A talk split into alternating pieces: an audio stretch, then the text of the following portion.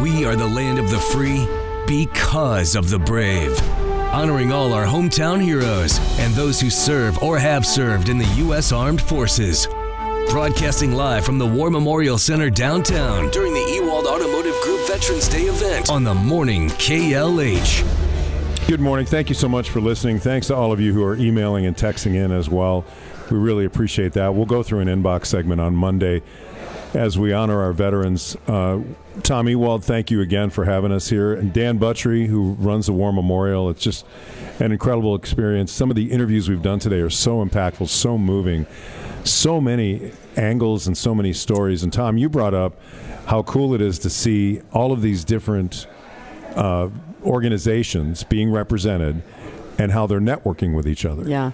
Yeah, they are, and it's it's neat to see how they're figuring out ways to do more to help veterans based on what they have available and how they're, you know, creating those connections. I mean, it they're always there, but at the end of the day, I think one of the biggest things they talked about is they're not competing. They're all on one goal, Right. and it's to help the veterans. Yep. all on the same Yeah. team.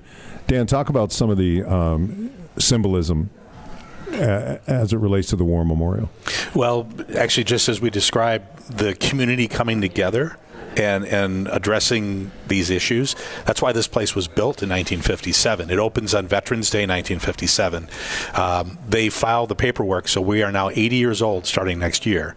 Um, and so, but you're coming out of the depths of World War II. Tom's dad.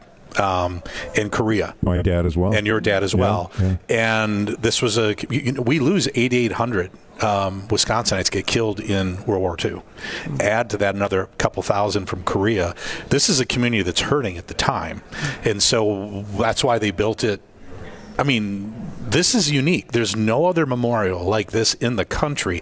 A memorial will be static, and they're all very precious. You know, they all do their thing. It's you go there, you have your moment, you reflect. But this has offices in it where veterans organizations are serving veterans. USO was it was their their offices are here. So that's the other piece of the symbolism of why it was built, and that's the serve the living piece that we were talking about uh, earlier. Um, it's a memorial, but it's still continuing to serve. And so the offices are up on the third and fourth floor. Art museum is below, separate entity, but you know we're all here. It's that coming together, healing, and working together, which is always the intent. And I can't tell you how many people, since you first described to us a couple of years back what this signifies and how it was built and who built this, how many people I've shared that story Yeah. with. I mean, essentially, it is a replica of D Day. Yes. And, and what, I mean, the whole thing is built to represent what that day was like on the beaches of Normandy. A pillbox. It's a pillbox, mm-hmm. yeah. And next year is the 80th anniversary of D-Day of European theater. So we're going to do a lot around that because you have the 80th of D-Day, the 80th of us incorporating, and then the concept of the design of the pillbox. And we're going to do a heavy push around that. Talk about the design of the pillbox. So the pillbox, it was going to be 200 yards off of the water. Um, Saarinen, who's the architect, interviews four veterans who stormed the beaches from Milwaukee on June 6th. And so it's elevated, it's concrete. Even the material they use, it's concrete, it's rebar, it's all that. Um, there's stone, right? So even that, the material that they used. And they, he wanted people to stand at that distance, look back, look at this elevated structure, and realize how far they had to go under withering fire, mortar rounds, machine gun, barbed wire, and go, oh my God. That's what they went through for at that distance to visualize that distance, all while being a place of it's a cross. Mm-hmm. It's a it's a service member who was killed lying in state. This building is a cross, and the eternal flame, which is down on that main level, is where the heart would be. And so you have all that of a service member who died to free and liberate this world from horror. I think uh, the other thing that has been so impactful today is veterans sharing their stories on what it's like to try to transition Yeah. Back into civilian life. That is not something that, if you've never served, that you think about. Yes, and employers. I know, Tom, you make a very strong effort to to engage our, our veteran community, and so it's employment, but it's more than just working. And I know Greg Burrick, Dr. Burrick touched on it earlier as well, the others.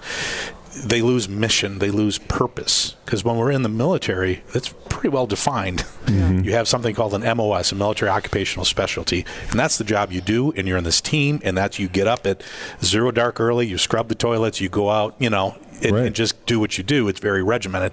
You come out, that's that's gone, and then you leave, you lose the team. That's another factor that is often. I've talked to athletes, pro athletes, uh, Darren College, who did a program for us a, a year and a half ago. Yeah. Packer. He was a naval naval uh, guy, right? No, uh, Army. He was uh, Army, okay. um, uh, Medivac. Uh, Okay. After he left the pros, and he and I talked about this. He said it's this, it's very similar. You leave those teams, you leave, Sure. you lose that camaraderie, and then he went in the military, and so he does a lot around that as well now. So it's that premise of loss, and then finding purpose again, and that's a lot of what we're trying to do here is Yeah. form the team. Well, and the more that we understand, Yes. the more that we can help. Yes, yes, and you're doing an outstanding job, by the So, way. so tell us about some of the things that you've got. Uh, you, well, for example, you said uh, TMJ4 is going to be here. Uh, they're going to be filming something today. Yeah, yeah Mil- uh, Milwaukee tonight, which Okay. if you watch, you know they're on. It's going to be live right here. Okay. So once we once we're done here, we're going to get the tables and everything out of the way, and they're going to be set up for that.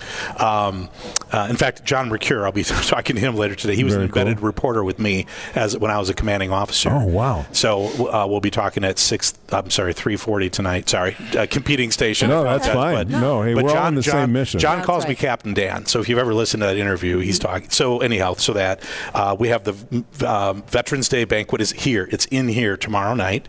Um, there's just so many things. There's a talk tomorrow in Hartland.